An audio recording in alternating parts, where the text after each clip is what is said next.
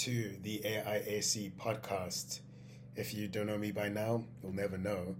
And this is Africa as a Country's weekly talk and interview show on politics on the globe from an African perspective, as well as analyses of events and current affairs on the African continent from a left perspective.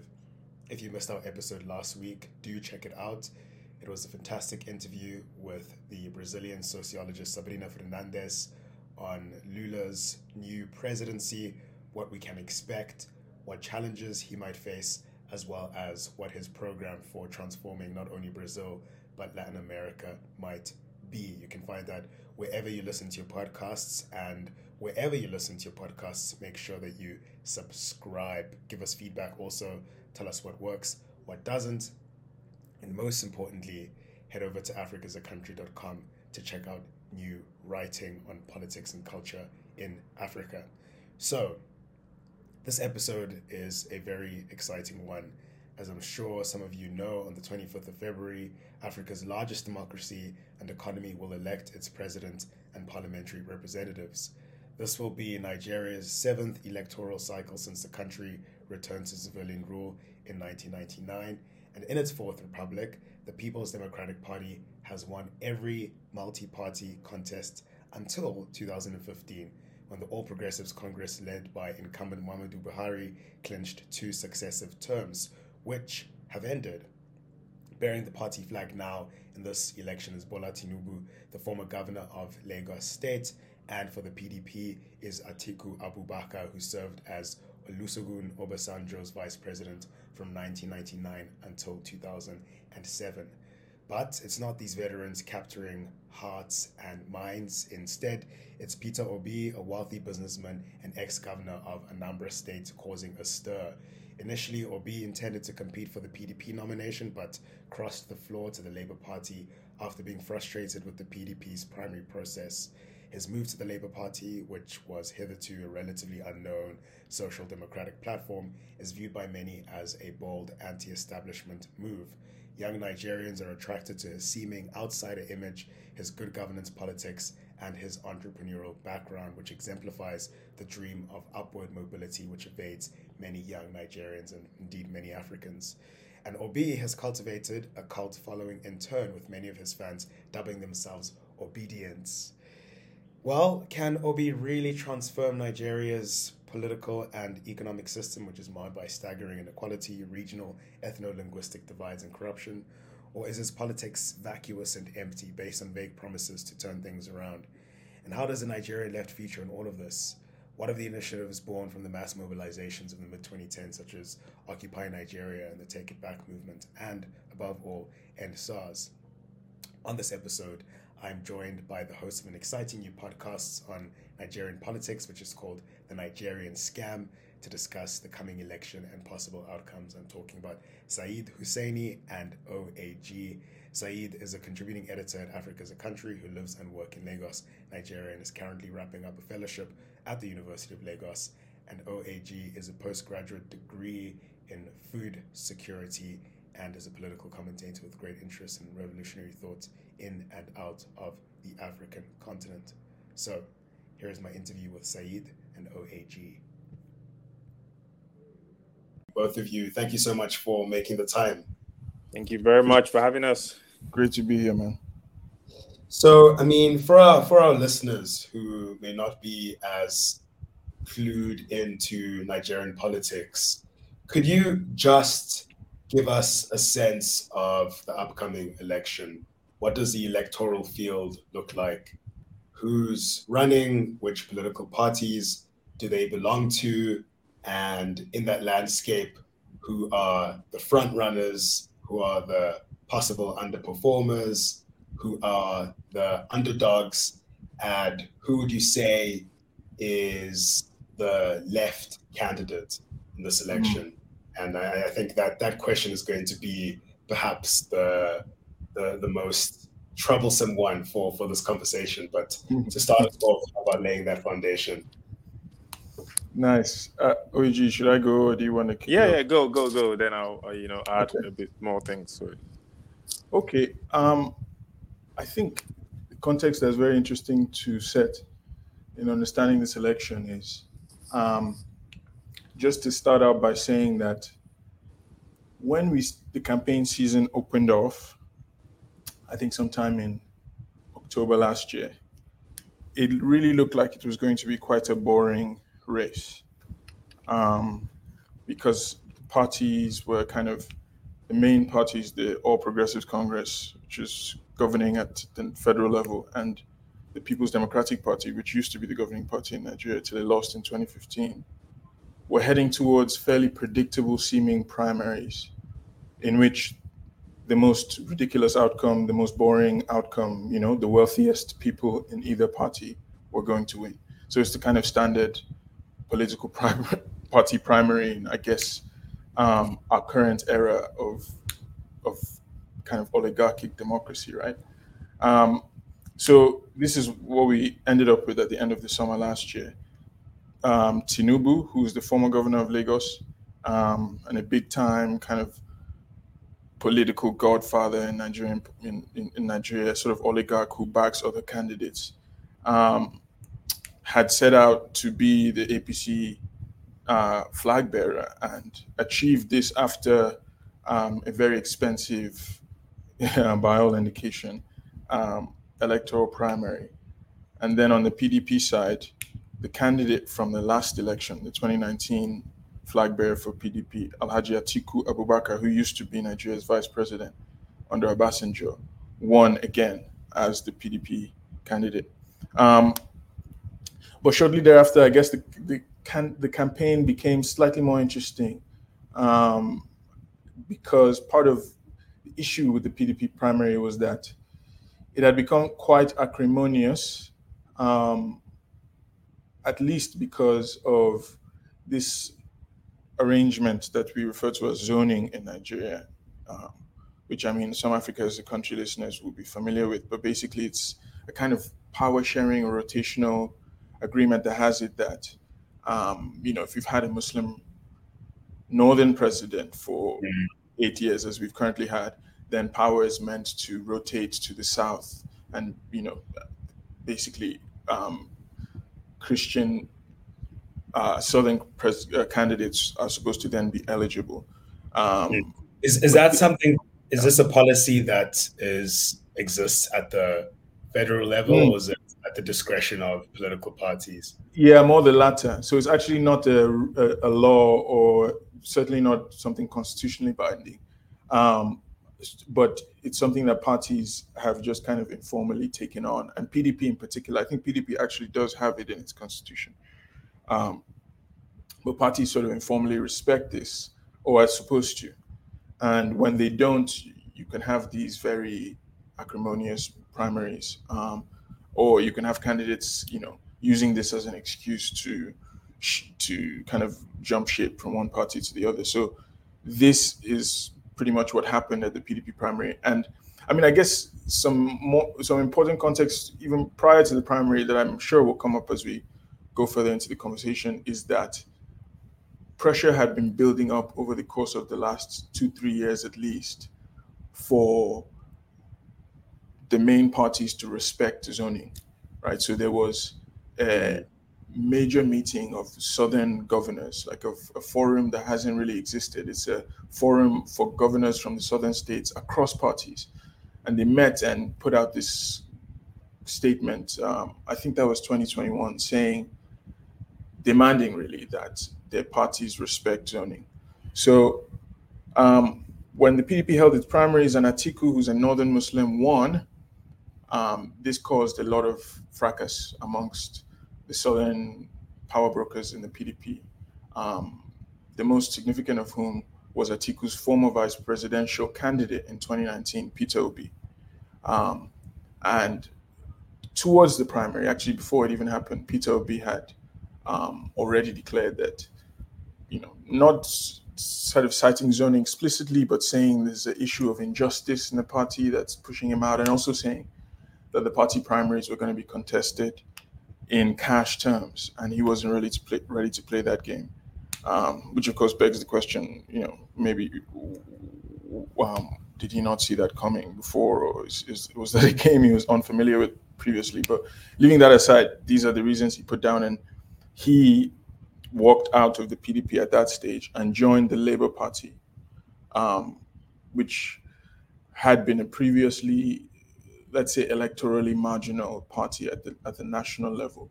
Um, but with the arrival of a major national politician and his own entourage, um, it seemed to spark a new kind of energy in the electoral cycle. You know, raising the possibility that um, a third party, you know, aside from the two major ones that have um, dominated national electoral context, um, you know, in the past couple of decades, could actually challenge the two main parties.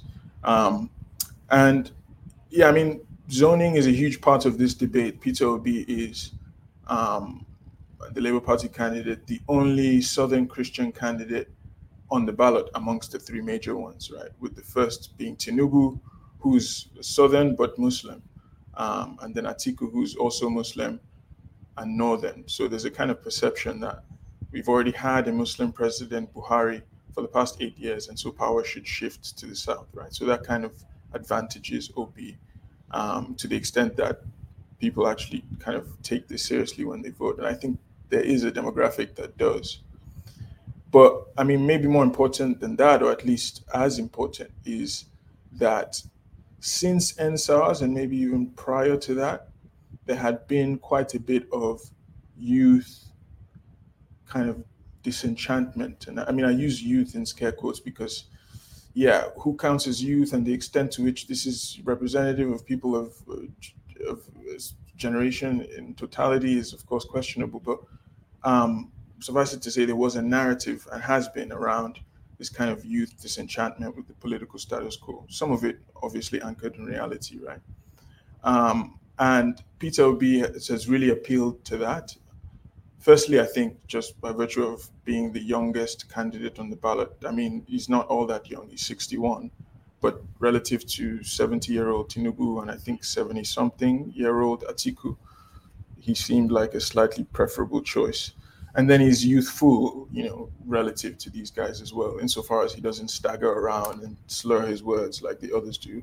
And also because he has been just much more conversant with social media style messaging and has really built quite a um, audible, let's say, quite a um, pronounced social media presence with like very strong campaigning on Twitter and that sort of thing.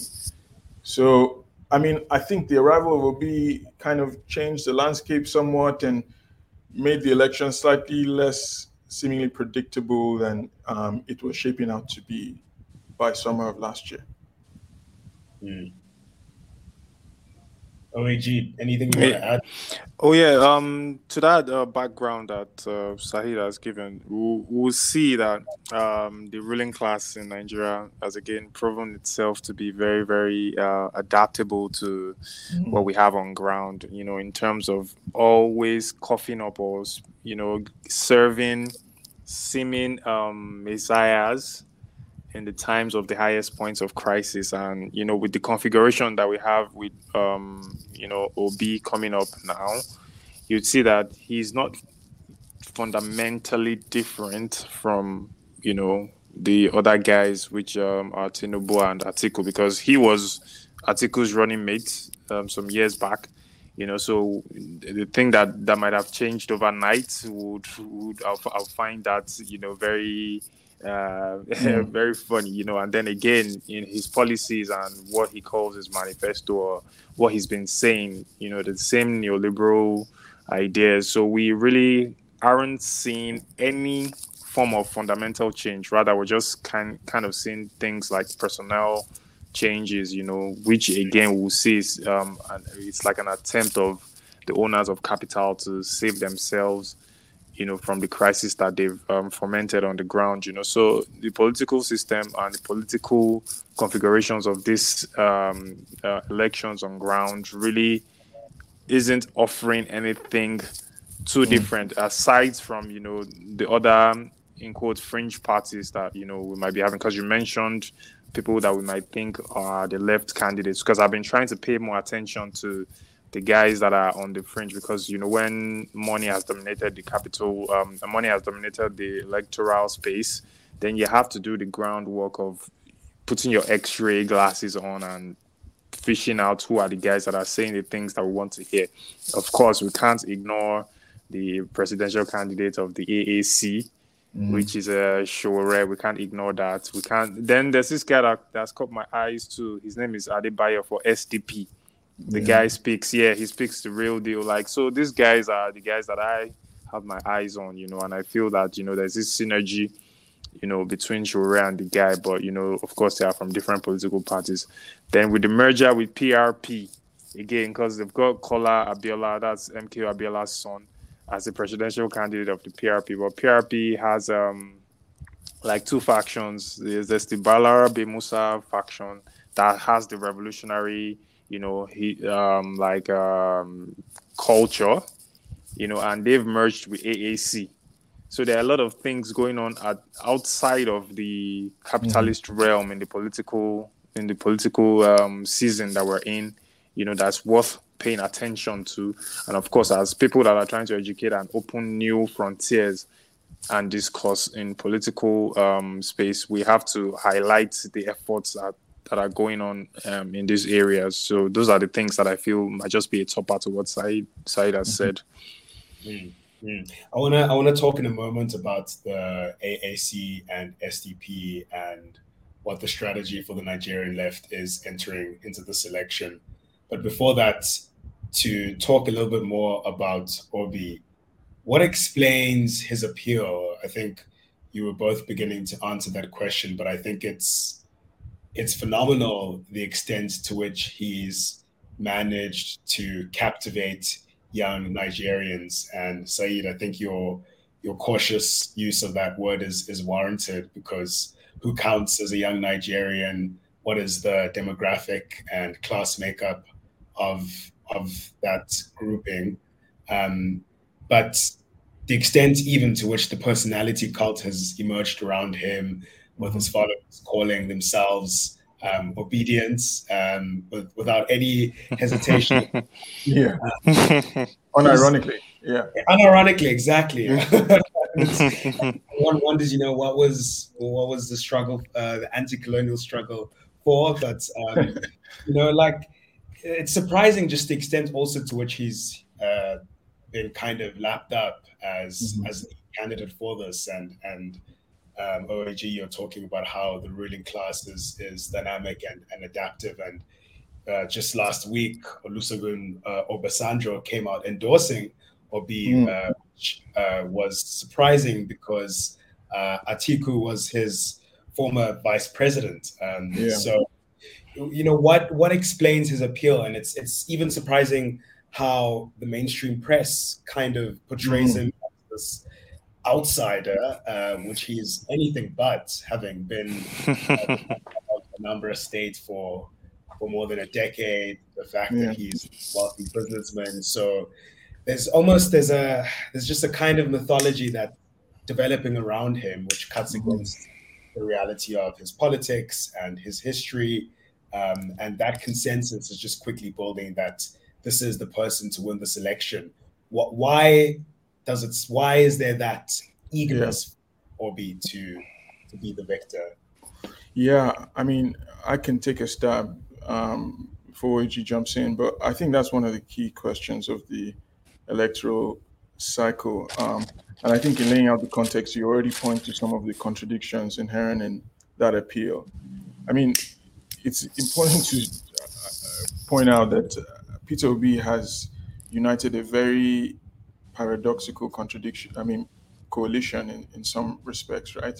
Um, because we have on the one hand people like Obasanjo, you know, some of the most establishment people, you could say, um, in Nigerian politics. Somebody who had been president twice, you know, a military dictator, um, and the kind of founding president of Nigeria's current Fourth Republic. Um, endorsing Peter Obi. And on the other hand, you have um, quite a, a, support base coming out of EndSARS, actually. Some of the um, sort of online personalities that um, played a key role in mobilizing people online around EndSARS, backing him. We're talking about people like Rinu Oduala, people like Aisha Yesufu, um, you know, who are who are very active during EndSARS, backing the Obi um, movement and calling themselves Obidients, um, as you um, pointed to. And so, I mean, that's just, I think, the sort of share contrast in the kind of coalition behind him. And then, you know, there's also the kind of traditional, um, let's say, uh, leaders of Nigeria's Labour Party, um, some of whom are unionists, actually, um, is is important to note. Um, so you can see that it's it's quite a different set of a diverse set of characters that have come behind the thing. Um, but yeah, I mean, I think a, a strong current in that coalition is is you know the set of people that um, I think the Nigerian media and some foreign media have been referring to as youth.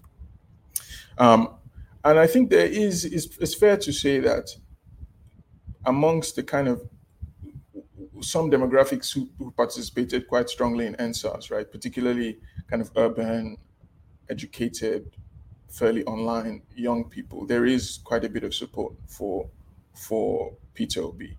Um, and even there, there's a bit of an irony because, of course, EndSARS sort of um, was widely seen as leaderless, you know.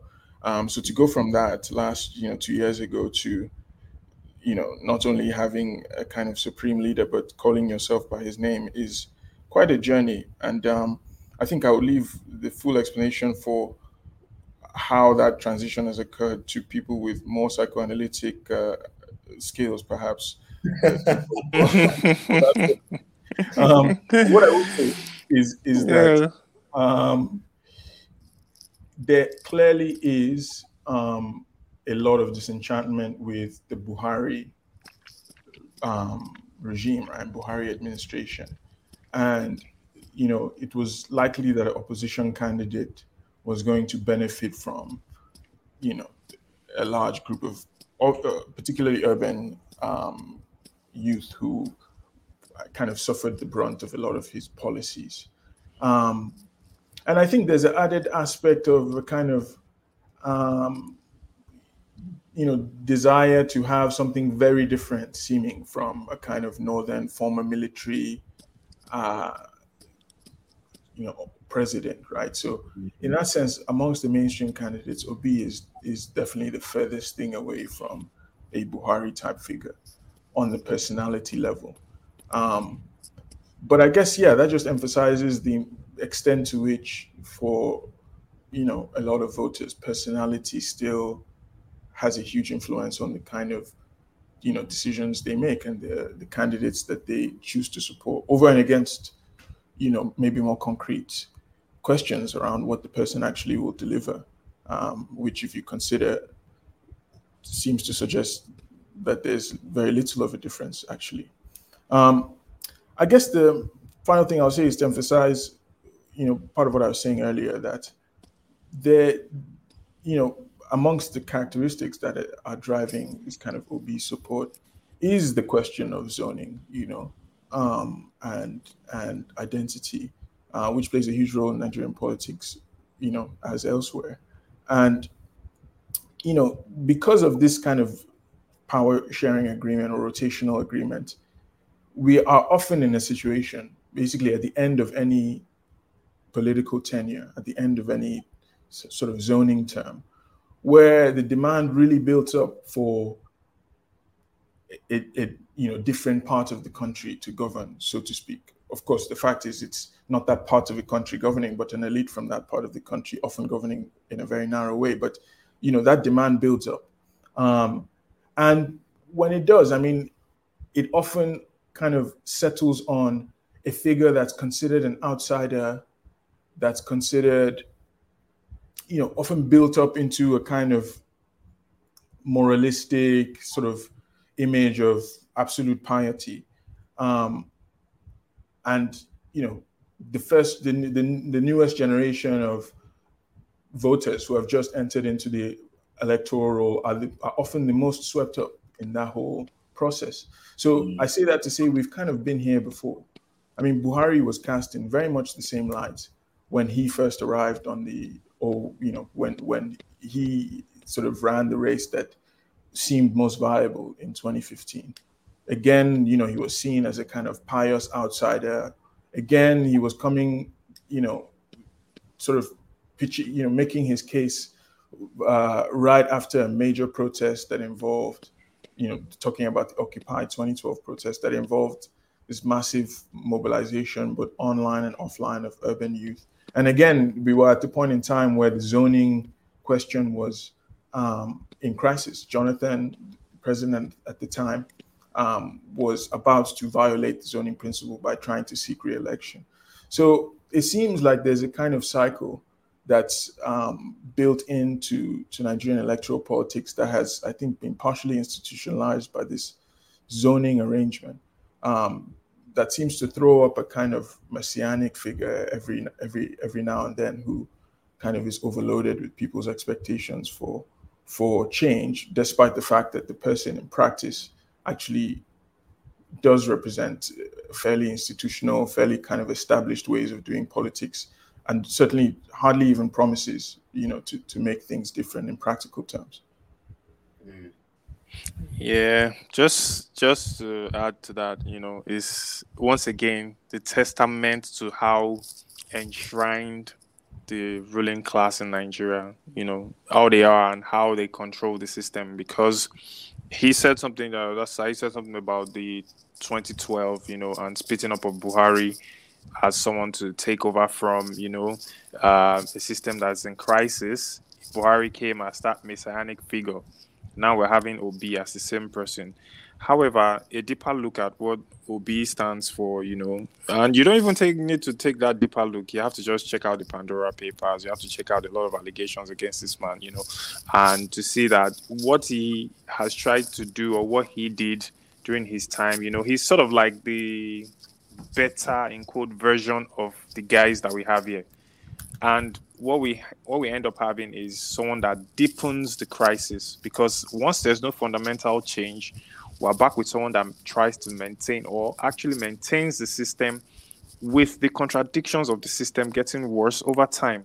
Buhari came as that messianic figure, didn't do any fundamental change, and he maintained the contradictions, and the country is bleeding from all parts of its you know anatomy if i could use that word now you know so mm. this is another cycle of that game that's going on now and this is obi being spat up by that system the ruling class are safe with obi he has not made any you know um threatening you know or any sort of um let's say combative statements mm-hmm. or taking any combative stance against the rule of capital. You know, he was even quoted as saying, "Oh, he won't go after the people that stole the commonwealth of the country. He will just focus on, you know, how can you do that when the, that those are the people that have full control of the country? You know, so these are the things. And and again, if we have a youth population that are not looking at the fundamentals but are only looking at the surface, we end up having to deal with people, you know, that come up every electoral cycle when the contradictions are threatening to rend the system apart and we end up getting worse over time. You know so this is that critical juncture again where we are where the system has spat up a fail-safe mechanism. I call it will be a fail-safe mechanism to ensure that the rule of capital maintains and uh, you know persists in the country you know. I don't hide my bias. Like i am more a revolutionary person. I want to see a fundamental change in the system, and he is not the person. Because if Atiku had entered or gotten in, has been elected as the president, he will be the vice president. You know, and if you if you you yeah. if you don't have any fundamental, you know, um, uh, opposition towards what Atiku was doing. And anytime you see them, you still ex- extol their principles. You still see them as people to follow and go after. Then, what are you going to do? When you get there, and that those are my those are the things that keep me up at night, you know, because this figure has risen to become one of the frontline guys, and it mm-hmm. means that once or if he gets to that place, he's not going to do anything to ruffle the feathers of the the owners of the country, and that worries me because they exist in an antagonistic relationship to the people. So if they are if they are okay, then it means the people are in trouble. Yeah. So that's the thing. So that's my own addition to the to the um to the lay to the framework, you know, that um Saeed has laid down because it's really important to look at the fundamentals and not just the surface. That oh, this guy is is out here and he's the one we're supposed to follow. You know, so and we need to educate people to look in other directions so that we have that fundamental change that we're seeking for. Mm. On, on the topic of, of fundamental change and educating people in that direction, many would have thought, as you've both identified, that EndSARS was this tipping point for Nigerian society where the specific issue of police brutality was uh, carrying many different grievances.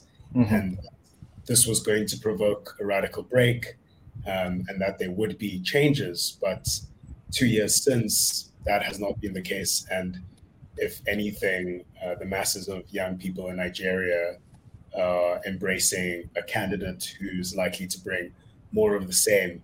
Um, and I, I lack psychoanalytic explanations. that could be the case, but to try and maybe start to Yeah. construct a sociological or materialist one, to what extent does all of this do with the decline of class politics in Nigeria, in the sense that the basis for collective political identity and organizing is, is no longer class, class-based organizations such as trade unions have been in decline. And in that atmosphere, the ways in which people then delineate political difference and articulate political conflict becomes identity. Because I'd, I'd, I'm, you know, I'm surprised. Well, not surprised, but one would think that the old kind of regional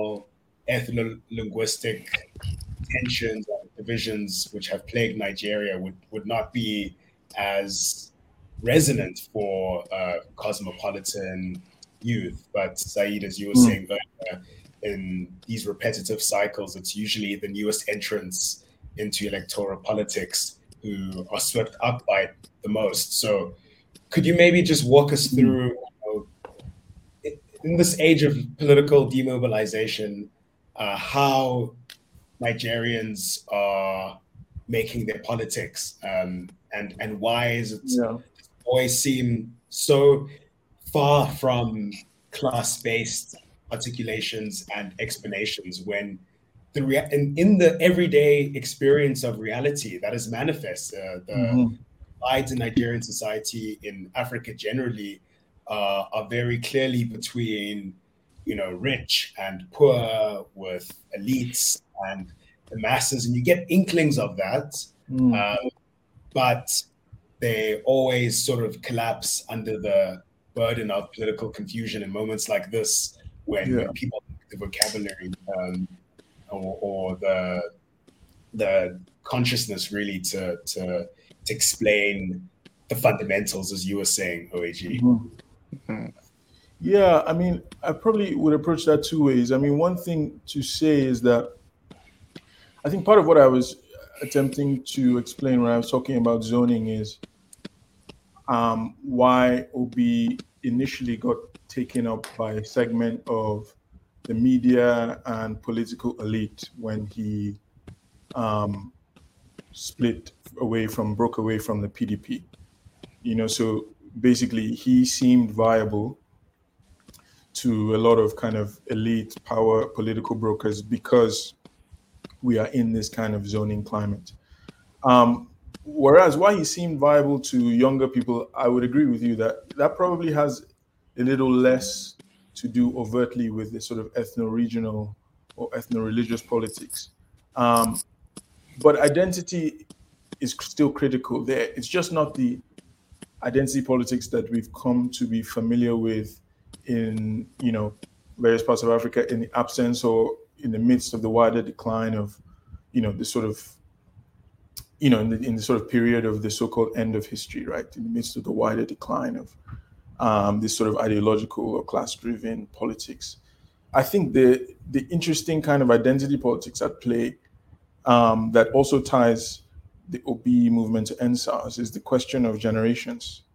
That for some reason, right now, Mm. this discourse of youth um, seems to have much more political rele- re- uh, resonance than it has for a while. And I mean, there's an aspect of it that seems to gesture at the possibility of something different, something new, right? Because it's a sort of, you know, it is correct in its assessment that um, the oligarchs of the APC and PDP are also happen to be in their 70s, right? Also happen to be these sorts of gerontocrats. Um, but I mean, where it misses out is in believing that anyone who's not in that age bracket is sort of equally sort of uh, possible as an alternative or equally can, can can be seen as a sort of possible alternative. Um, so that's why I think that you know the sort of identity politics of the moment um, have also, as usual, led us down a kind of blind alley. Um, but I think an important thing to clarify from the point of view of Obi support base is that it's not actually clear outside of narrative um, how much of a youth surge there really is in like Mm. um, in the voter roll or in sort of terms of who's collecting their voting cards. I mean, there's a lot of paradoxical information coming out, and there's a suggestion that actually um, the percentage of eligible voters who fall under the age of 35 has actually declined since the previous election.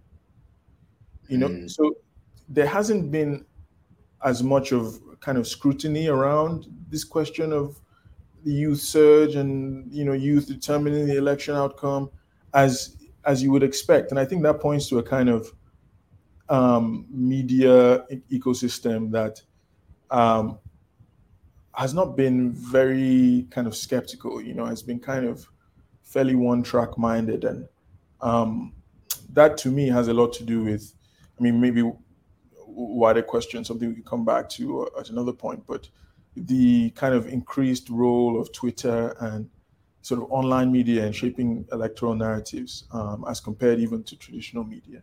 You know, so there's this kind of unquestioned assumption that there really is some sort of new youth surge going on. Well, in fact, if you look at the numbers, there might not be much of a different youth presence in this election as compared to the previous.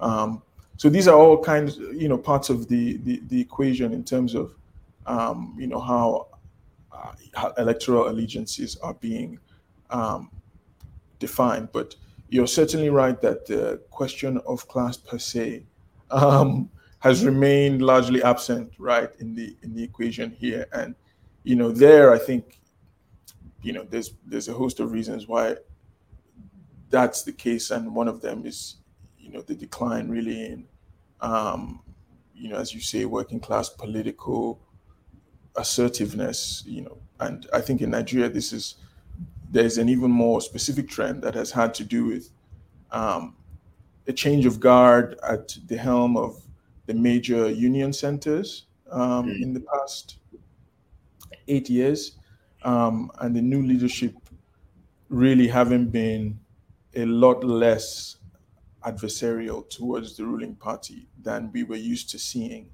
in the PDP years under the leadership of Adams Oshiomhole, you know, as the um, as the NLC president. Um, so, I mean, you know, a conversation about the, the Nigerian Labour Congress and the, the union centers um, is a is a lengthy one that kind of requires its own space. But I would just suggest that, in addition to the wider structural factor you've, you've laid out, there's even maybe a global question of, of um, you know declining uh, union strength and such. We've had uh, much more specifically Nigerian dynamics going on with you know a kind of more contingent, I think, decline in um, this sort of uh, assertiveness of, of the Nigerian Labour Congress, which may change, um, but um, has certainly also kind of set set the tone for the kind of politics we're seeing in this electoral cycle. Oh yeah, I just have like you know a quote to buff buff that up. You know, is that the ideas or the ruling ideas are the ideas of a ruling class. You know, that's what is making what we see in Nigeria now. That's what's that's what's at the backbone, or that's what's at the core of what's going on. Because the stronger your ruling class gets, and they infiltrate the superstructure of society, then the class discourse starts hmm. to vaporize. It starts to disappear. It starts to get blurred out. So you see that like NLC has been beaten into submission. Um, that lack of um, skepticism on on um, on the class lines on the role of the media, it gets like you don't see things like that anymore. You don't even get to have um, airtime for people that are discussing different modes and ways of doing things. You start to see people that are discussing this class um, dynamics pushed to the fringes. Like you have to do a a strong work of research to hear alternative views. And again, when you have a society that has been concretized into a progressively backward, you know, um, state whereby you don't even have uh, any discussions along class lines, then you have youths that are growing up in that medium. So they grow up completely class unconscious. So you can be young and not even know that there's a class war going on. So every young person that looks like you that comes up and is somewhat close to the oppressors and can have ear airtime and your ear time will be the person you go for. And that to me is one of the things that um, bringing and cementing this Obi phenomenon because if you know by the standing of this guy as to what you know he stands for, what he's been doing, you see that there's really i'm saying looking through the class prism, you see that there's nothing fundamentally different, you know. So why is it that he's having so much, you know, support of the so-called youths? Again, the ruling class is smart. They put a bunch of, you know, um, figurehead youths in front of us. You know, what if you look at the EndSARS, that is seeming to be the core of why this guy might have had the support of the so-called youth and the youth being disenfranchised. What was his role in EndSARS? He was largely absent from. In fact, there were accusations of him being, you know, involved in that Awkuzu SARS. Uh, I don't know, like they were killing and dumping people in Anambra that SARS was doing. You know, so like we have to understand that when the ruling class is at the height of their power, you you you would see that discussions around class or education towards sharpening our senses towards class, you know, consciousness, it gets pushed to the back. And you never hear anything about it because that's the key of the matter. And if we're educated in such lines, we'll be able to make the proper decisions and see through their policies and manifestos as to how the thing is coming back to to hurt, you know, to hurt us. But now what you have is that useful energy without class directions, whereby it seems as if they're going back to sabotage themselves, and it's it's quite unfortunate because without the um, what would I say compass of class understanding or class consciousness, we wander in the in the forest, you know, not knowing the direction to go towards. And um, I'd say that once again, one of the key factors that has pushed and that's even further maintaining this APC, PDP guys, and even you mentioned the Labour Party, the Labour Labour Party, the NLC, they are all they've all, they've all transformed to be um, well, I say appendages of of the ruling class control and their domain, such that even the uh, Labour Party can be used at will anytime they want to. You know, what does the Labour Party stand for, and who is the mm-hmm. candidate that is the flag bearer of the Labour Party? These are contradictions. Like, so what? he- What is he doing there mm. in a party that uh, is supposed to be of socialist origins? you know, so these are the things that we must ask ourselves, you know, and we are looking, if we look at society from the base and the superstructure, we'll see that the domination of the ruling class in even in our culture and what we talk about, mm. you see that there's an acute class war going on, but the people are largely insensitive or not being sensitized to what's going on. So, you know, so that's where the political mistakes in quotes come from. And you know, I think I'll, I'll leave it at that for now. Mm-hmm. On the on the on the matter of the people of Nigeria not being sensitized to class, who are those left political forces that can take up the mantle of that work in this election? We mentioned at the beginning of this conversation the AAC and the SDP. Um, and I just want to know where are they located in this election? And mm. You also talk a little bit about the history of the African Action Congress in the last election in, in 2019? After also, I would say a decent amount of hype for mm. its main candidate, Omoyele Sowore. Um, the performance was pretty dismal. It was, I think, yeah. only 3,000 votes cast in his favor and a seventh place finish. Are there any prospects that the AAC's performance this time around could be better?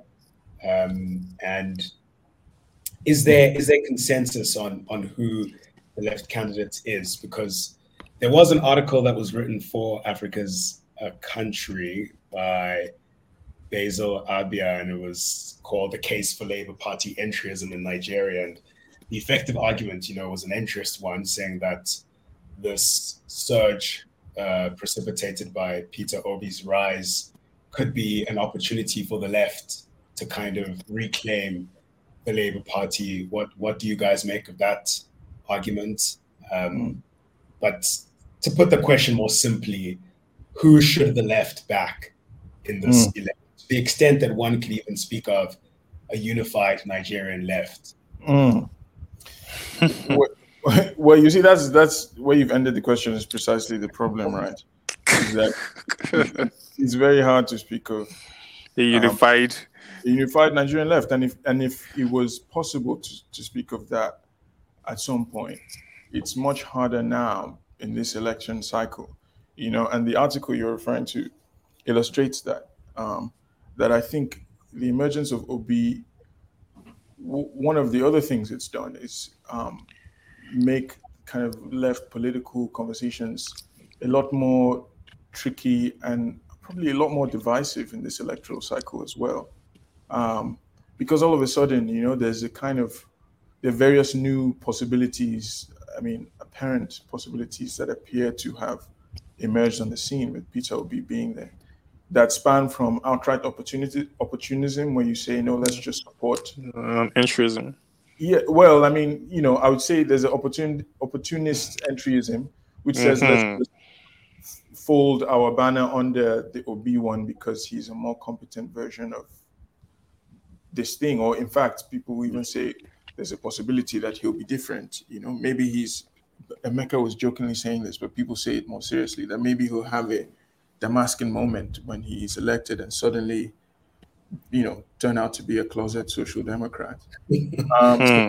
or, or you have, you have yeah, which of course, you know, we, we shouldn't take that seriously at all. Or you have, you know, people who are probably more like Basil who say Obi is uh, obviously, you know, a class enemy and a neoliberal, but um, this provides a kind of um, like tactical opportunity to go in there and you know yeah i guess mobilize workers and kind of radicalize the Obidients and such. But i mean yeah i guess you can already tell by the tone of my intervention right now and previously that i just i don't find that to be all that compelling because you know he has the ticket right? He's kind of in charge and it's it's very hard to sort of support the party but oppose their candidate right before an election. You know, it's just it's not clear how you'd actually go about doing that. But there's there is a sort of segment of the left who buys that, and then you have others who who you know just sickened by the spectacle, have decided to sit out. You know, and, and these people are, I mean, we shouldn't dismiss them entirely because a lot of them had been working very seriously for the past few years to actually um, get some momentum going within the labor movement for a labor party, for an attempt to reclaim the labor party, basically. Um, so, I mean, having put all that work in in the last couple of years, that sort of segment of of, of the left is exhausted, and you know, it's you kind of see where they're coming from. Um, and then it, there, there are the candidates, you know, that OAG has, has pointed to the AAC candidate, Omoyele Sowore, um, and also the SDP candidate. Um, I think Sowore probably, I mean, OAG will correct me if I'm wrong here, but I think has still um, a segment of the kind of radical student union crowd and um, you know some of the younger kind of newer you know leftists or people who associate with kind of revolutionary politics in Nigeria. It's just that that demographic doesn't appear to be very large, um, mm. right? So that that still forms, I think, the core of his movement, and it did in 2019. What has changed, perhaps, for him since 2019 is that in 2019 he was also one of the figureheads of the kind of third force movement. You know, a more generic attempt to provide some alternative aside from the APC and PDP, which also included people like Oby Ezekwesili and um, Fela Durotoye, um, Kingsley. Kingsley Moghalu. These are some fairly mainstream, kind of liberal, kind of upper middle class candidates who, you know, kind of were all part of this conversation around providing an alternative. And amongst those people, Sowore did the best in, mm. in 2019. But now with the emergence of Obi, I think the kind of third force energy, right, the anything but APC and PDP energy has kind of been absorbed by Peter. So that circle that was around Sowore, um, that was kind of very diasporic, very urban, you know, just wanted something else, has sort of evaporated, and he's left now more so with, I think, the core of um, angry students, you know, probably plus, you know, so a few kind of radical intellectuals, um, you know, plus some allies in um, some particular, you know, unions. I think an important ally for AAC is um, the Federation of Informal Workers, um, yeah, FIWON. which has uh, endorsed AAC. And then SDP, I mean, I think I understand slightly less their own um, social base. I think it's much more, it's a little more, yeah, OG, maybe you, you correct this. Yeah, he's. Oh, that it's a little more kind of intellectual. Yeah, uh, yeah. A little more kind of middle class. Mm. Um, and maybe a little smaller than, than mm. AAC. Um, I think another thing to say that OG hinted at, and then I'll, I'll pass the mic is AAC has managed in this electoral cycle to um, negotiate a, mer- merger or, or, an alliance with the PRP, which actually is the oldest radical or left leaning party in Nigeria. Um, because the PRP traces its origins back to the actually the pre-independence movement. Um, but the PRP has also been, you know, like these other two electorally marginal for most of the Fourth Republic. I mean, they have had one senator, um, I think, and um, yeah, but they're also quite factionalized. And the group that AAC has negotiated a merger with is not the faction that has PRP presidential candidate at the moment. It's it's the rival faction to you know the one the one that that has put up their presidential candidate so i mean i guess all this to say there isn't a there isn't one clear choice for the left at the moment unfortunately. And yeah it's neither are there very exciting choices you know amongst the ones that are left um, from my perspective. I think the work um, or the thing that needs to be done is organizing from the ground up because that mm. we can't we can we can't overlook that fact Yeah. everything needs to be built from the ground ground up because we've lived in such a long dark age of total elite domination and the new seeds of revolutionary consciousness or revolutionary formations you know will start from a humble um you know um posture in a humble time like this so everyone has to imagine something new everyone has to imagine building from the ground up because the more we lend our um you know energy and give our voices to people that funnel the masses into uh, an alley, a, a black or dark alley or blind alley of nothingness, the more we make the masses lose hope in whatever we're saying, because we have to have our our stance as clear as day. You know, like we need to build these things from the ground up. The AAC, I'd say, and all these other revolutionary parties that have stuck to principles and ideology, they're the ones that deserve the airtime. They're the ones that deserve for us to gather around and build. Unfortunately, the left in Nigeria is is um is splintered.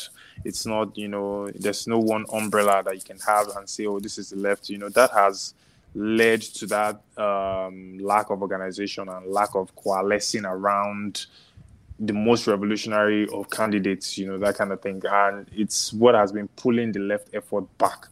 You know, and with Obi in the um, shell of Labour Party, it has also provided that um, that dis- disturbance, or would I say, uh, what, what distraction? Yeah, that's provided that distraction, and the left is conjuring up ways of using Obi uh, Labour Party as a shell and Obi as someone that has now brought the camera back to Labour Party and then to action. You know, when we know that even the Labour Party, we spoke to someone in the Labour Party, Ayo. I don't think um, uh, do you- I think you remember um, Saeed. Yeah. We spoke to Ayo Ademelui, and he told us that essentially the Labour Party has been kind of taken over by these people, and they kicked him out because he's one of the revolutionary candidates that was supposed to go as a senatorial, um, as a senatorial uh, candidate for Eti-Osa local government, and they kicked him. I think they kicked him out of the yeah, they kicked him out of the party because you know they for for anti-party for anti-party stance or anti-party utterance. I mean, in these are- fact, He won go his primary race under the Labour Party in Mm. Lagos, but he was denied the ticket by the National So- Labour Party, which is dominated by Obi. So this is this is what we're talking about. This is the same Labour Party that some leftists think would be the vehicle to progress or to the vehicle to ballot revolution. So if we are not honest with ourselves to start saying that look, we have to build from the ground up, no matter how um, you know weak it might look, no matter how uh, unorthodox it might look, then well, I don't think we'll start anything new. I don't think we'll get to anything new. We must learn to build, organize from the ground up, so that mm. whatever thing, even if it's one thousand people we have, we know, okay, yeah, this is this one thousand core people that understand what we're going on. And then we can build from that top. Because if we keep hopping and jumping up and down, you know, this is Obi. What, what if another party comes and then you know someone moves to somewhere and then is this how they left to just keep going up and down without any notion of of you know historical duty and the time that is going you know so these are the things that we have to figure out and know that look we must stand at a point plant our feet on that solid ground deepen the roots and move from there. So the parties that tend to have revolutionary um promises promises those are the ones that we stick to build with them and know that okay we are on the same political wavelength and go further from there. That's it. It's not compulsory that we get in as the president or getting but when we start building and slowly making those steps to concretizing you know or sealing the progresses that we made or the progress that we made then it's okay by me really. It's about conscientizing the people.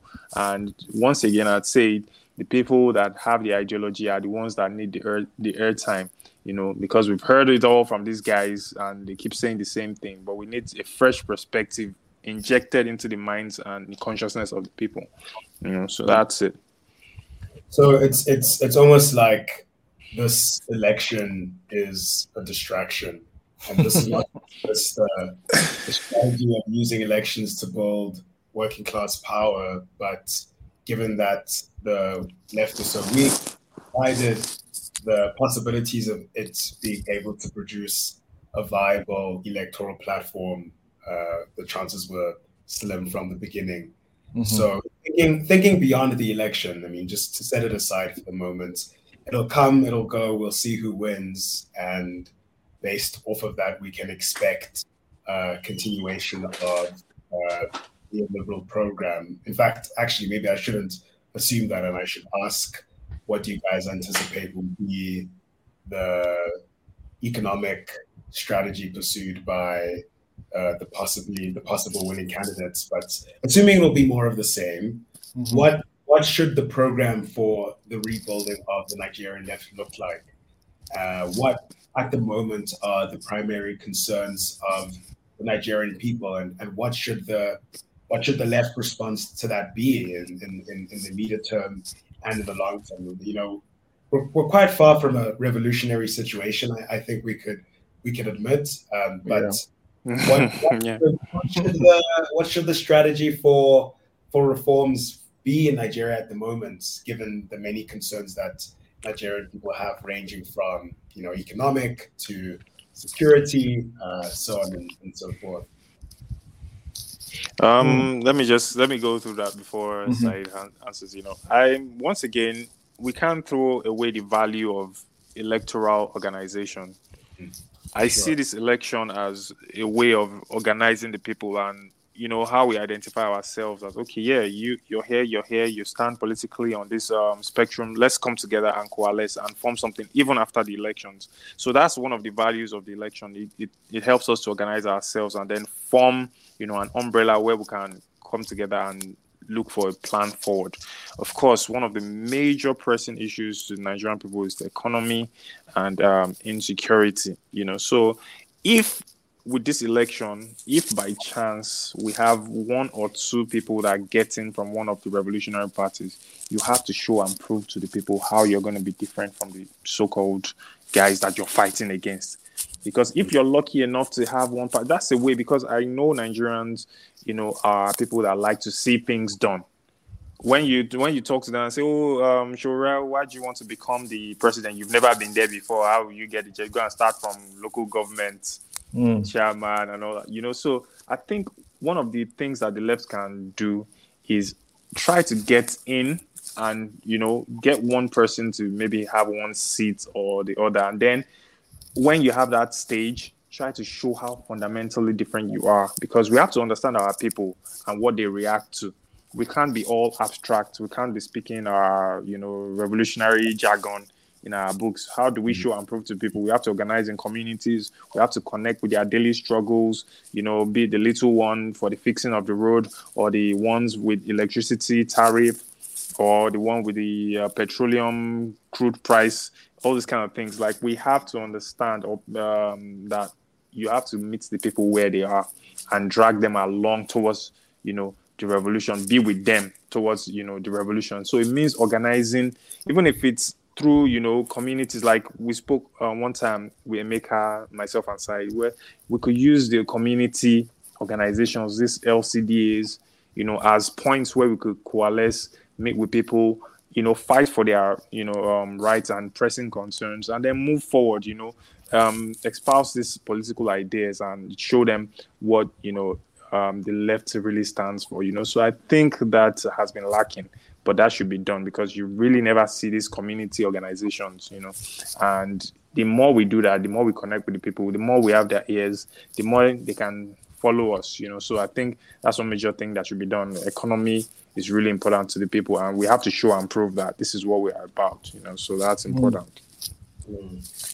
Yeah, I mean, I think one thing I might add to that is just to say that I mean the outcome of the election is I, the, I, I, would agree with OAG that the process of participating and attempting to organize for these various left groups and forging new coalitions and stuff is, you know, is, is important, even if it doesn't lead to victory immediately, right? So I think, for instance, the AAC's um, coalition with the PRP could be important in the long run if it means that this allows the AAC to develop a new base outside of the kind of student union circles um, and into say, urban or um, even rural, like informal and working sectors in northern Nigeria, which is where the PRP has historically drawn its base. So I think that would be very important, even if um, not not sort of significant enough to result in a victory this time around. Um, I think another thing I would add is, in addition to the process, the outcome of the election will, I think, shape the terrain that the left has to operate on. Right?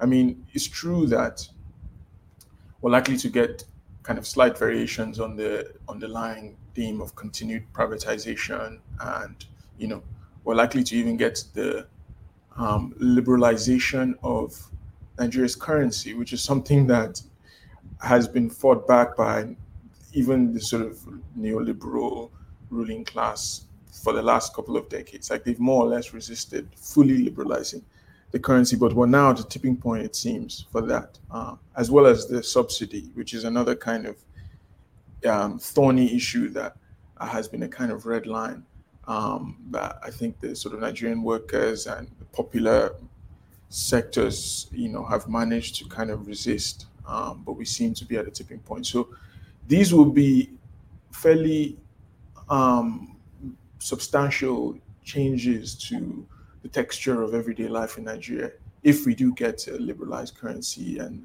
the petroleum subsidy entirely removed. And that will mean that life becomes even more difficult for a lot of Nigerians in the cities, particularly, but even, I mean, in the countryside, if we're talking about currency. Um, I think that presents quite a challenge for the left because, I mean, of course, we will be dealing with the same problems as well, right? Of getting around in context of more expensive petroleum, of dealing with weaker currency. Um, but it also presents an opportunity in pointing out um, the inability of you know these folks in the main parties and now this is kind of faux third party to actually deliver um, meaningful changes to the lives of ordinary Nigerians. I think the case will be even stronger if it's a Labour Party government. Here, maybe I'm being um, going, you know, further uh, in reading a crystal ball than I really can, right? Um, it's another skill set I lack in addition to psychoanalysis. um, I think that if we get a Peter Obi government, part of what that helps do for us is delegitimize the argument, the kind of framing of the argument where it's kind, um, where it's sort of incompetent gerontocrats versus competent young guys, right? Because if you get a technocratic Peter Obi government that also continues to make life miserable for people. You know, which it appears he's likely to do if he's if he implements the manifesto he's proposed. Then I think at least discursively, I mean, it, it puts the left in a position where we can make a clearer argument, you know, for what differentiates the left alternative from, you know, these guys. That is not simply a matter of age or quote unquote competence, but it's also about what you are proposing to do around the economy. Of course, that's not a that's not a sort of outcome. That's not a desirable outcome, right? That we find out now the people suffer first. Exactly. That yeah. they, they didn't know you're an accelerationist. I, I only only when you push me to the wall to consider you know the future that that we can't see, right? But mm-hmm. it, it certainly isn't a desirable outcome. But you know, if it's where we are likely to be, which seems to be the case, you know, irrespective of outcome, you know, with the three main candidates on the ballot anyway, um, then it's not the, the left should actually, you know, devise rhetorical and practical um, strategies to respond to that, right? We shouldn't sit back and pretend like we can't see these trends shaping out. Um, so these, you know, these are some of the kind of, I guess, preliminary considerations around what we would do. Um, but it's really hard to tell because, of course, it really crucially depends on how the election plays out. I think. Mm, and I mean, I know you you just underrated your crystal ball skills, but the conjuncture we're heading into, as you've described um, in Nigeria, and I also think globally, um, the the prospects are, are bleak. Um, the, the terrain is going to get much harder and the two of you wouldn't mind just giving a, a quick explanation of these planned reforms, both including the liberalization of the naira and um, the petroleum uh, subsidies and, and taxes. But um, it, could we anticipate another wave of popular mobilization on the scale of EndSARS or Occupy Nigeria?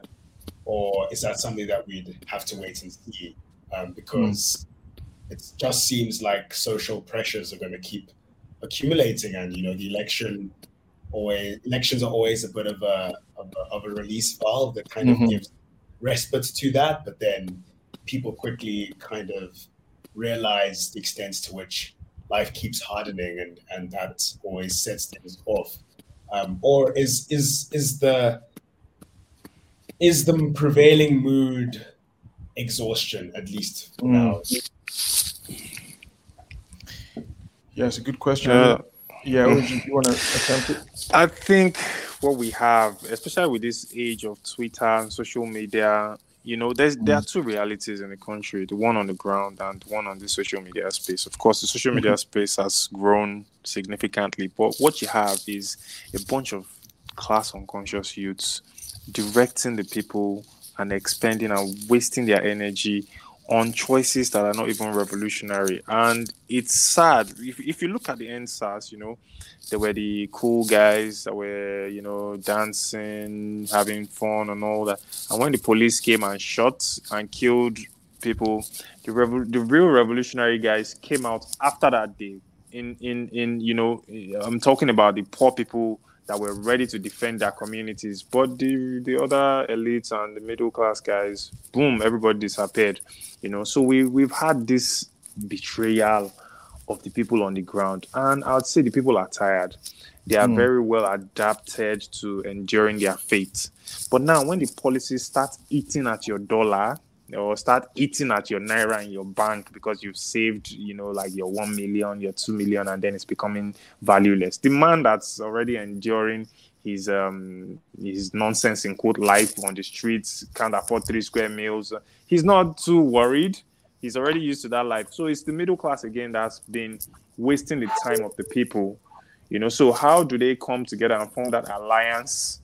You know, Seun Kuti says this all the time. Is is the professionals of the country that are the problem. It's the professionals that are the ones that are causing the problem. It's the middle class people that are witnessing a sunset. The sun is setting on their on on their good life.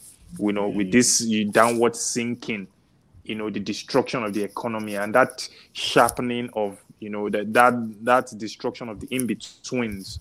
You know, so how do we ensure that they have that revolutionary look? How do we ensure that they don't waste the people's time? Is of course again building the left making sure that we are where we're supposed to be. Because if there's no organized left is there if there's no organized program yeah if there's no organized program to direct the people to where they're supposed to be i think the contradictions will just you you will keep on having a meltdown. And it's unfortunate that we are learning through hardship because mm. nigeria had you know like some of uh, the forefront uh, leftists that at least if our history has been preserved, we are able to pull from what they did and their struggles, you know, the Zikis that we always talked about. Like, if we're able to read and understand, we'll see that there's a pathway already that we can follow and build upon. But unfortunately, the rule of these guys have not only destroyed the economy, it's destroyed the education, it's destroyed the people's mind. And then we're so culturally, like in Gramsci's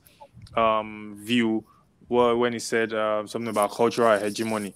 You know, we are so culturally subservient to these guys. We can't picture anything that's different from elite rule. We can't picture anything that is, you know, wind off these guys and creation of something new for ourselves. And it's unfortunate that we are at that position now, you know, that we can't even, you know, come up with organic solutions to our own problem. And it's damning to the so-called um, progressive or front thinkers or most exposed guys that we have on Twitter that think they know everything is that they just keep on wasting the people's time. And um, it's going to be unfortunate because when the when the uh, powder keg blows up, they are the first to be consumed by the outrage of the masses on the ground that they've left unattended to. You know, so that's just one of the dynamics of what might happen and what's co- what what's currently going on. You know, in the political realm. You know, I hope there's that connection between the middle class that's going through it now and the people that have already been the wretched of the earth on the ground already. Well, you know, I might take a slightly different approach to OAG, and um, I mean, this maybe goes to a sort of standing disagreement we might have on this issue. Um, but is that I don't, you know, okay, so I think I, I had two questions that you posed there. Will one is, you know, is the situation bound to get worse with these new policies? And can we expect some kinds of mass mobilization if we do see a worsening of the economic situation? I guess um, to the first question, I would say it depends where you're sitting, right, economically. Like, so, you know, OAG seems to be suggesting that, um, if I'm hearing you correctly, that it's very likely that we will have like this sort of middle class bear a huge brunt of, you know, economic the economic policies that are very likely to come down the pike in terms of um, you know the, the very likely removal of the petroleum subsidy and currency devaluation um, or liberalization as they like to call it. Um, you know there i'm not sure. I, th- I think that the result could be mixed in terms of like how the middle class absorbs this stuff right? Um, because i mean they have part of uh, you know i think this is the sort of aspect of the conversation we, we might not have had enough time to get into but i think part of another aspect of what has driven um EndSARS and even and even this kind of Obidient wave is a sense that the you know opportunities for social mobility within uh, kind of provided to middle class youth have been somewhat diminished under the Buhari regime. And they associate this with his slightly more economically nationalist orientation, right? So they'll say that it's because Buhari was um, closing the borders. Exactly, less liberal with border, border policy than the PDP people, or Buhari was giving out handouts, you know, in the form of cash transfers, or because um, you know, his government did some quite terrible, but um, you know, some attempts to manage the decline of the naira, right? To defend the naira. So, you know, all of these are part of the package of policies that a lot of these middle class youth believe are part of what's kind of restricting their own social mobility. So if we see these, they call it socialism at times. Right, they even call him social. You know, some forums where people refer to Buhari as socialist, and we need to move past this kind of socialist um, economy, in their view, towards one where they can actually have a much more enabling environment for you know startups and um, you know cryptocurrency and this sort of thing, right? So I can see a world in which this demographic actually welcomes the kinds of policies, certainly that Obi is proposing, but also even that uh, Atiku or Tinubu might put in place from the point of view of slightly more liberal approaches to currency management, less of that kind of old school nationalist with tinges of statism that you've seen in the Buhari period, right? But so, you know, I think it's not necessarily the middle class that will feel the brunt of this as much. I mean, and we're using these kinds of terms slightly imprecisely, so you bear with us, you know, there. But I would say that it's in the sectors of the economy where you've seen the most suffering anyway during this period, right? In the countryside, particularly, um, and amongst informal workers in, in the cities. Um, because that's where the sort of shock of the um, subsidy removal is most immediately felt, right? Mm. And I would say that we are already seeing quite massive um, upheavals resulting from this economic situation, right? Um, not in the form of the EndSARS or Occupy, you know, in terms of people kind of carrying placards on the streets or um, coming up with a hashtag, but in forms that are much less palatable, but also you know, similarly as much of a kind of critique of the status quo when we see the rise of these kidnapping cells in the countryside, you know, when we see the continued sort of existence and even growth of Boko Haram, spread of Boko Haram in, in some um, new areas of the country, when we see the rise of these ethno nationalist movements in the countryside. Obviously, these aren't forms of um, resistance to the status quo that are very conducive to left politics, at least mm. not, you know, like ethno nationalism and, and, and Boko Haram. There are debates, though, about the bandits side, so we can we can leave that aside for the moment. But I mean, um, these are nonetheless, I think, popular responses to the economic decline. And if we continue to see, you know, the sort of loosening of the few kinds of gains, I, I think that um, paradoxical as they may be, that working people have won over the course of the last de- couple of decades, I think it's very likely that we'll see an intensification of those forms of um, protest and resistance, right? Um, mm. Even if we don't see uh, Occupy or EndSARS. Mm. Sure. Okay. There's there's a lot to say to that. Um.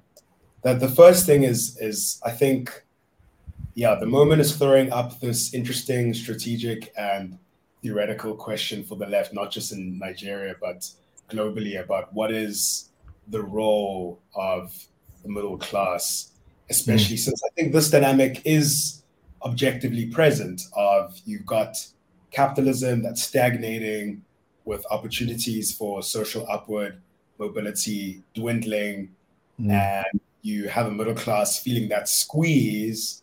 But given that the middle class traditionally has never played an agitating role in politics, they're articulating those demands for the sunset on their good life to be postponed mm. further down the horizon and, and incoherent ways. Um, and the question that I, I, I, hear you asking, OAG, is is there potential there in spite of the mm.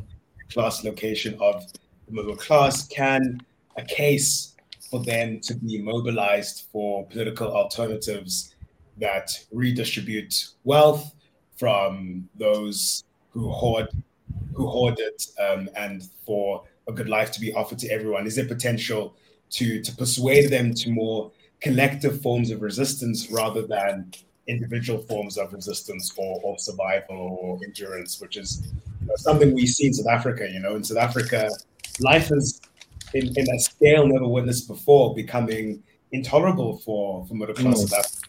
Things that the majority of South Africans, working class South Africans, black South Africans have experienced for decades, such as intermittent access to electricity, water, and basic social services, and now being felt by the middle class. But now mm-hmm.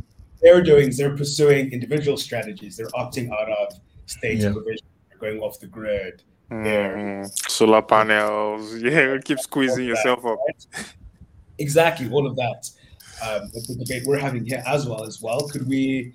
Is is are there sections of this middle class we could appeal to, especially the remnants of of, of movements that are like that are not unlike EndSARS, such as Mm. These must be Rhodes must fall. Radical youths who have now been absorbed into the labor market and are working, you know, soulless corporate jobs, um, trying to climb up the ladder, but realizing that the ceiling has been cemented. Um, mm. That's the point, right? And then the the other point is this: what you're saying now about um, ferment in the countryside.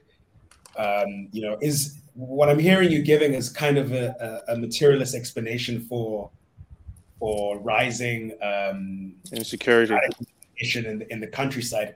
Yeah. It's almost is, is it is it the same dynamic but in the inverse where basically people's options are dwindling and the paths you have to effectively make a living, provide for your family, feel rooted in, in community or, or whatever um, are, are, becoming more and more uh, extreme, at least depending on where you're located. And and what is yeah what is what is the left's response to, mm. to insecurity um, to the rise of boko haram yeah. to the, the, the the increasing threats that a lot of uh, rural communities face um, yeah right, yeah because if if a left were to be in power that is something mm. it's hmm. going to have that's it's going to have to deal with um, And of course, we'd want more than a you know a militaristic solution. But what what is an alternative approach? Yeah, I mean, absolutely. I'll, I'll come to the question of insecurity on the left in a moment, but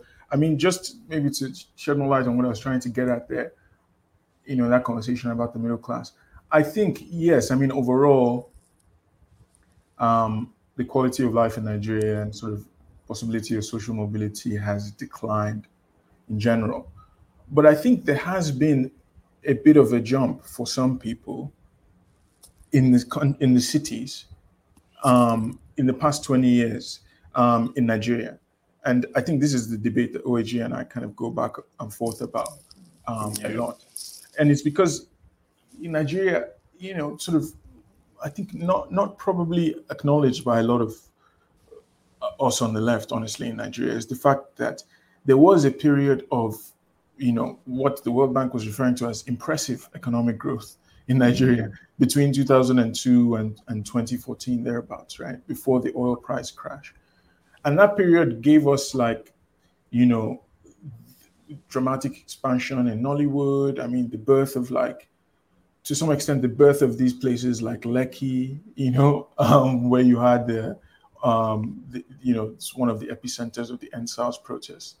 Um, and they kind of, it, swell, it swelled the ranks of the kind of parts of the gig economy that are more tech fueled and you know the, the, basically the ranks of people who can afford cell phone minutes to be on the internet tweeting you know hashtag OP and all that right? Mm-hmm. So it wasn't stable like they haven't been sort of accorded a stable you know sort of rung on the ladder so to speak right it's a very tenuous um, climb. A climb, exactly. Um, but that has happened. And I think in the Buhari period, that has been stalled for various reasons, or maybe even slightly declined.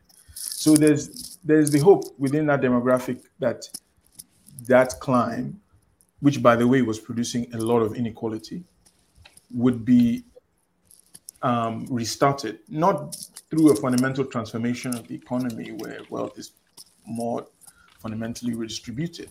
But just that, you know, where we return to a kind of more stabilized growth, um, you know, which can see, you know, this group of people kind of cement their positions in the middle class that are kind of nascent, right? So I think that um, it's not a story of kind of um, generalized decline. I think it's actually a story of unequal distribution, you know, in this period um, where some have, particularly in the, in the countryside, have seen their um, livelihoods dramatically drop, and people in the cities have seen a, mo- a moderate improvement to some extent. Um, so, yeah, I mean, I, I think this partially accounts for the, the kind of contradictions we've seen in the past few years, where, um, you know, in, and, and the differences in the way that urban people have responded to the Buhari um, administration as compared to the countryside, where, you know, as I was saying, there has been quite a dramatic rise in insecurity. The question of how the left will deal with this is, um, I mean, yeah, I'll, I'll be interested in hearing OAG's take, but it's something that I don't think the left has really parsed sufficiently enough. In Nigeria, it's you know partially been kind of deferred because you're like, we can critique what's happening, um, and you know we can maybe start to come up with a concrete answer if we ever get to power. But since we're in the margins, well, I mean, does it matter? Um, I guess I've heard one or two like slightly more promising takes in the midst of the electoral period while parties have been trying to put forth their manifestos and stuff. So you've heard from AAC, for instance, much more of a statement around looking for political solutions, right? Rather than just continuing to order more um, fighter helicopters or you know, trying to deploy more troops. You've also heard, you know, more talk around um, looking for more kind of community-led and um, kind of local uh, initiatives and trying to strengthen them. And I think fundamentally, you've also heard the question of insecurity brought back into the economic domain to say that look, this has happened not simply because people are fundamentally violent in those places or because you know of religion or whatever the case might be, but partially because livelihoods have dramatically def- declined. And you know, I think you know, I there have been some optimistic conversations or some kind of inspiring conversations anyway around, um, you know, how real, you know, serious uh, approaches to transforming the economy can have an impact on um, the security situation in the countryside. Definitely not at the level that um, we would desire, and um, it definitely I don't think has had the social influence that we would want. But the conversations I think are, have have been happening, and the election in some ways has contributed to that as well. Yeah, um, all this um, plethora of ideas that you've mentioned, I've actually heard from a lot of left uh, bodies or organizations discuss that, you know, from the economic one to organizing mm. communities to ensuring that, you know, people are even looking out for themselves, at, you know, on community levels, you know, that's really important. You know, again, this political economic decisions of the ruling class foments these um, problems that we're having. And to me, they are the root causes of you know the problem that we're having in terms of insecurity. And again there's only so much you can do without having power you know? So most of those um, left bodies don't seem to dive deeply into it you know understandably. But again we have to ensure that organization comes first. If you organize the people and you get to hear from them, organic solutions will come out. You know, mm. and then we'll see what the problems of the community, what the problems are, and then how we can solve them, pending the time, you know, where we get to power and all, you know. But this is very important. And again, it still goes back to that absence of a unified left front. If there's a unified left front, we can know where to channel resources, the weakest links to break of the ruling class and how to make the most of our impact felt in any of these communities. So we don't have that. We don't even have like you know a left coalition that I know of, of maybe kind of responding to crisis in neighborhoods to endear people towards us. I don't think there's something like that, you know. There isn't. So um, yeah, like so there are a lot of things that need to be done. I won't sit up here and say I know everything or you have all this, but by interacting, organizing ourselves and interacting with the people, that back and forth um, interaction, solutions will come out come out from it, and then we can even implement that when mm. by chance we get into power. So that's it. Like I really don't have like that crystal ball, yeah, you know, or that psychoanalytical thing to do now. But I think you you forming our base with the people that are interacting with them will often yield tangible solutions that will be surprised of, you know, that give us lasting solutions. Mm. So I think I think to conclude the discussion, um, which which has been fantastic. Uh, my gratitude to both of you for to use your phrase, OAG, for the unconscious youth of Nigeria. what, well, what can people read and listen to to stay informed on Nigerian politics that doesn't paper over the class contradictions. Mm. A,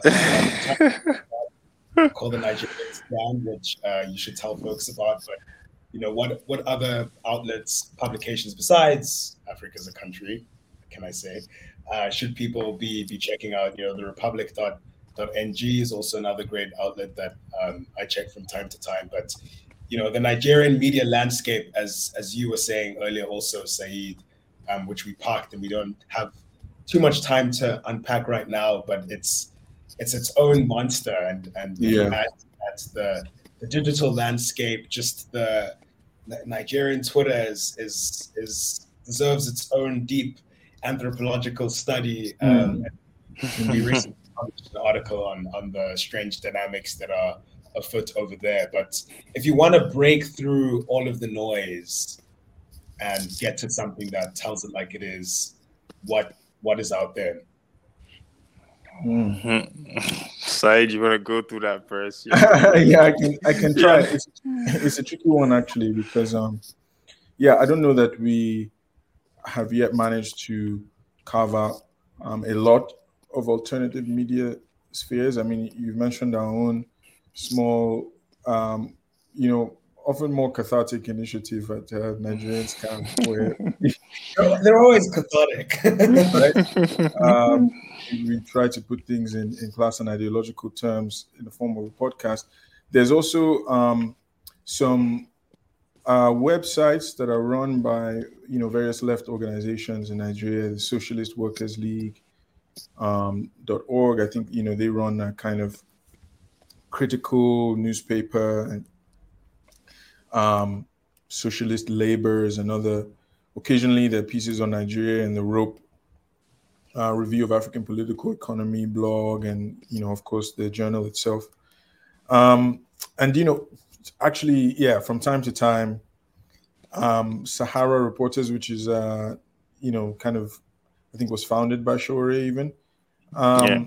will put out you know, kind of critical pieces of news. Although I think the sort of quality of Sahara Reporters is something that has, um, you know, been debated over time. It doesn't always, I think, um, yeah, reach the sort of highest levels of, of what we might desire, you know. But um, yeah, I mean, these are these are some places I go, and um, I, d- I don't know that they're fully satisfying. And you know, one hopes that in the next few years we see um, a much richer landscape. Um, but that's the that's the that's the kind of picture as far as I'm aware of it. Yeah. What, do you think, OAG? Yeah, and yeah, I think first and foremost, if you're a youth and you're listening to this and you know that something is wrong with your country, you need to open your mind and know that you need to read. And you can get that from books. Books really help. Like it wasn't as if uh, we were born with this knowledge and all that. You know, you just pick one book and then you're saying, "Oh, this is explaining the condition I'm inside of." Wow, a book that did that for me was um, "Wretched of the Earth" by Frantz Fanon. Especially, I think the third chapter, that pitfalls of national consciousness. I say it all the time. It's one that describes the African ruling class. It describes to the T the Nigerian ruling class. You try to understand the nature of your ruling class, and then you know what's what's in it for you, and the kind of plans that they have for you. You know, according to the framework which they operate. A lot of websites too. You know, you can check out like um, what's it called? There's Marxist.org. You can check that out. You have a lot of articles you can read. Check out Cabral. He's very, very good. That's one of my favorite revolutionaries from Africa. He explains the class contradictions, you know, and how to progress. It describes the ruling class, you know. Um, I used to think, um, you know, I used to kind of be with people from Socialist Workers League to, I think I'm with their affiliations with I'm also with um, the Movement for African Emancipation. You can check them out too. They're on Twitter. They put out a lot of things. You can check their website out too.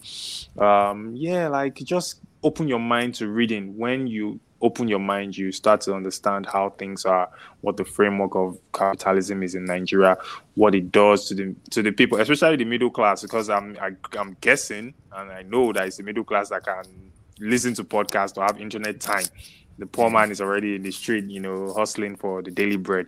You know, so just try to read and put aside all these distractions, you know, for a while, like all these comedy skits and all. It's really not helping because you're probably running your generator to listen to this now. You know, that kind of thing. So you just have to be serious. You have to be serious with your you have to be serious with your liberation. So because there's this there's this aspect that I found that helped helped me personally, you know, I like to say, when you know the kind of problem you're inside of, it fortifies you mentally. So all this mental weakness that goes out of the window because you know what's to come. You're not enduring, you're not enduring your condition now. You know how to sidestep some things and you know the seriousness of what's at hand. So try to read, brace your mind up, open your mind, and be the best that you can. That's very important. You know, so I'll leave it at that. And I can't think of a, of a better note to listen to. Saeed OAG, thanks Mm. for coming through. Thank you. Yeah. Yeah. You, our listeners, thank you very much for checking out this episode.